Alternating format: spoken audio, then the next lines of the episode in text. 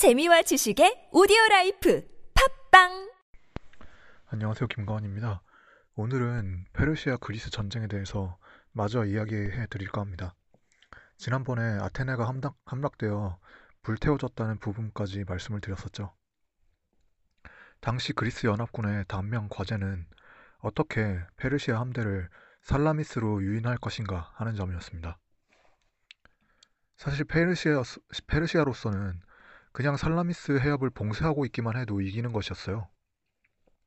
보급선도 없이 조금, 좁은 해협에 삼백칠십여 척의 함선을 띄워두고, 띄워두고 있, 있는 쪽은 그리스군이었으니까요.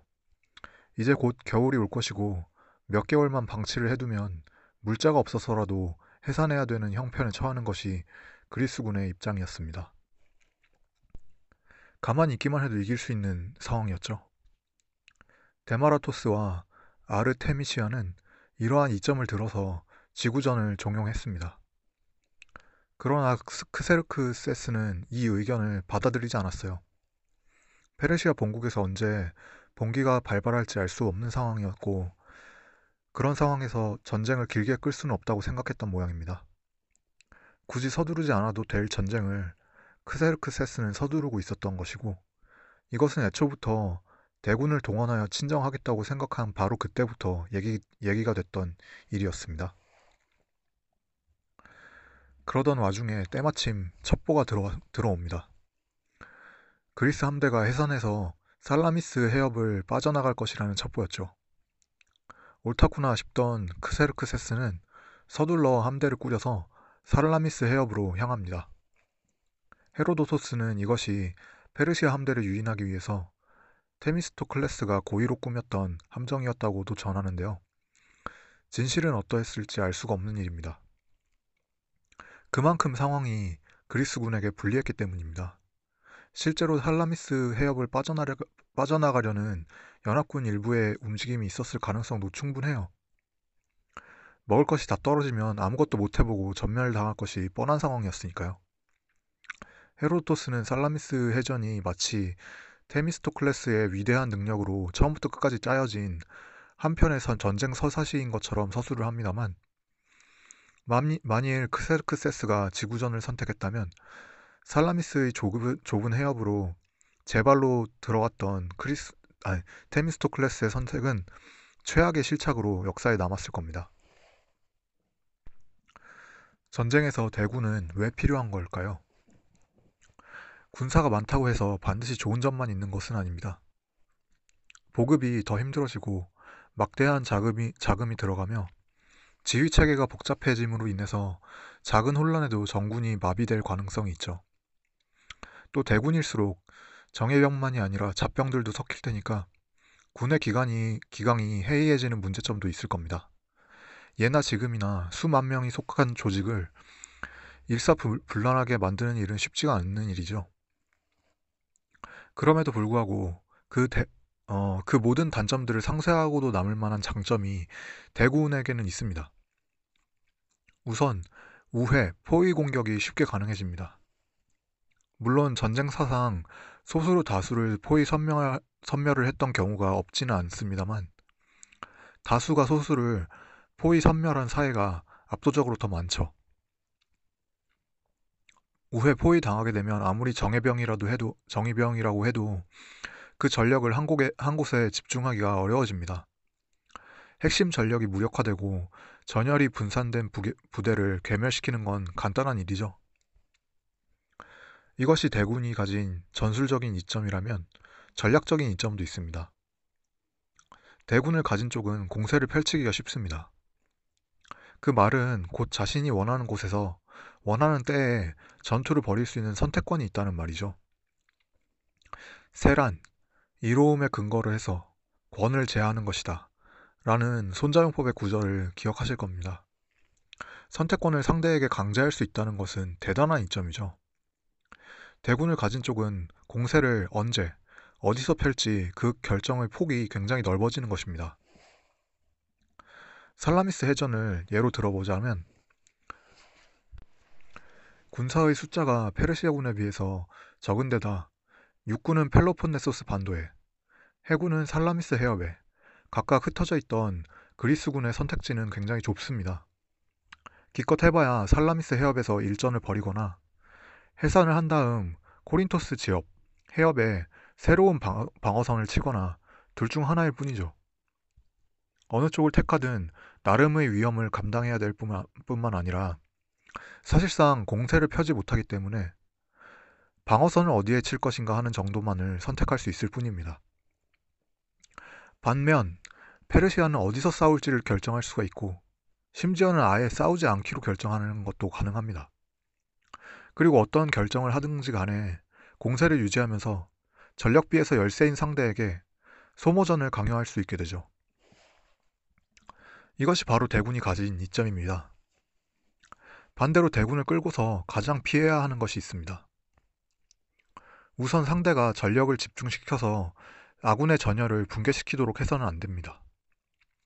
전열이 붕괴되면 지휘체계가 무너지고 지휘체계와 전열 모두가 무너진 대군은 순식간에 혼란에 빠지게 되죠. 그 와중에 멋대로 퇴각을 하는 부대가 하나둘 나타나기 시작하면 괴멸은 시간 문제입니다.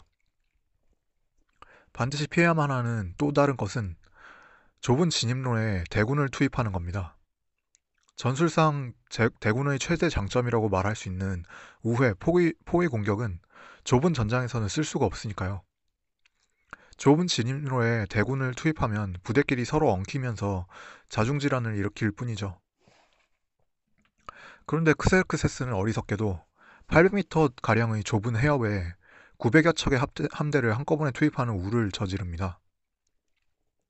현대의 학자들은 태풍과 살라미스 해전 이전의 전투를 통해서 상실한 함선, 함선 모두를 고려, 고려를 하면 대략 육백여 척이었을 것이라고 추정을 합니다만 아무튼 그 정도의 규모의 함대를 좁은 해협에 일거 투입한 것은 변명의 여지가 없는 실책이었죠.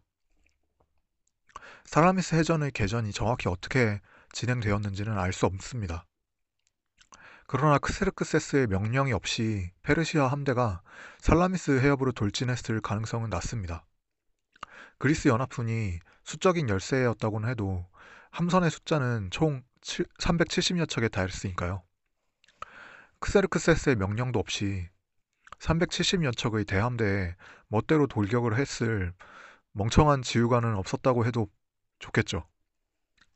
테미스토클레스가 전투 개시 이전에 항목 문서를 크세르크세스에게 전달했고 그로 인해서 크세르크세스는 살라미스 해전 당일 오십여 척의 함대가 살라미스 북서 해역으로 정탐하러 하는 것을 도주하는 것으로 착각을 하고 돌격 명령을 내렸다고는 하, 내렸다고도 하는데 어쨌거나 좁은 해협에 대군을 투입했던 것은 크세르크세스 본인의 명령에 의한 것이었음이 거의 확실시 됩니다. 개전 시작부터 좁은 해협에 서로 얽히면서 전열이 조금씩 흩어지기 시작했던 페르시아 군과는 달리 그리스 연합군은 질서정연하게 그들을 기다렸습니다. 심지어 침착하게 뒤로 물러서면서 더욱 유리한 곳으로 페르시아 함대를 끌어들이기까지 했었죠. 충분하게 해협 안쪽으로 유인했다는 판단이 섰을 때 그리스 함대는 일제히 돌격했다고 합니다. 그리스 함대의 중군은 쐐기 모양의 대형으로 돌격을 했는데요. 그 결과 페르시아의 전열을 둘로 쪼개어버리는 데 성공했습니다. 그리고 그 과정에서 페르시아 제독 아리아 비그네스는 전사를 해버렸죠. 페르시아군은 총지휘관을 잃은 데다가 좁은 해협에서 서로 엉켜있었고 엎친 데 덮친 격으로 전열마저 둘로 쪼개져 버린 겁니다. 이 상황에서 이미 결론은 난 셈이었죠. 당시 크세르크세스는 아이갈레오스 산 벼랑에다가 옥자를 두고 전황을 살피고 있었는데요. 페르시아군의 처참한 패배를 누구보다 더 잘 볼 수가 있었을 겁니다. 화가 머리 끝까지 퍼졌던 크세르크세스는 어설픈 변명을 하던 페니키아 선장들을 참수했다고 전합니다. 하지만 누가 봐도 가장 멍청했던 것은 크세르크세스 자신이었죠. 사실 살라미스 해전은 객관적인 전역, 전력으로만 따져본다면 페르시아 함대가 분명히 우위에 있었습니다. 조선 기술도 앞서 있었고 노자비의 기량도 우월했습니다. 헤로도토스의 기록에 따른다면 그리스 전함은 더 부, 무거웠다고 합니다. 그러므로 기록, 기동력을 살려서 우회 포위 공격이 가능, 가능한 대양에서 싸웠다면 십중 팔구는 페르시아의 승리로 마무리가 되었을 겁니다. 하다못해 지구전을 종용했던 근신들의 의견을 채택해서 그냥 가만히 지키고 있기만 했어도 그리스 함대에게 무리카, 무리한 퇴각전을 강요할 수 있었을 겁니다. 살라미스 해전은 테미스토스 클레스와 크세르크세스의 역량이 극, 극도로 대비되었던 전, 전투였죠. 살라미스 해전은 페르시아 그리스 전쟁의 흐름을 단번에 바꿔놓았습니다. 그리스 전 영역 삼분의 이가량을 잃고 퇴각을 거듭하던 그리스 연합군이었습니다만 이 전투의 승리로 제해권을 가져오게 되면서 페르시아의 보급선을 끊어버릴 수가 있게 되었었던 거죠. 당장 겨울을 나기가 어려워졌던 페르시아는 철군할 수밖에 없었습니다. 다음 해에 마르도니우스는 다시 아테네를 공격합니다만 아테네인들은 다시 한번 아테네를 소개하는 작전을 사, 사용했습니다.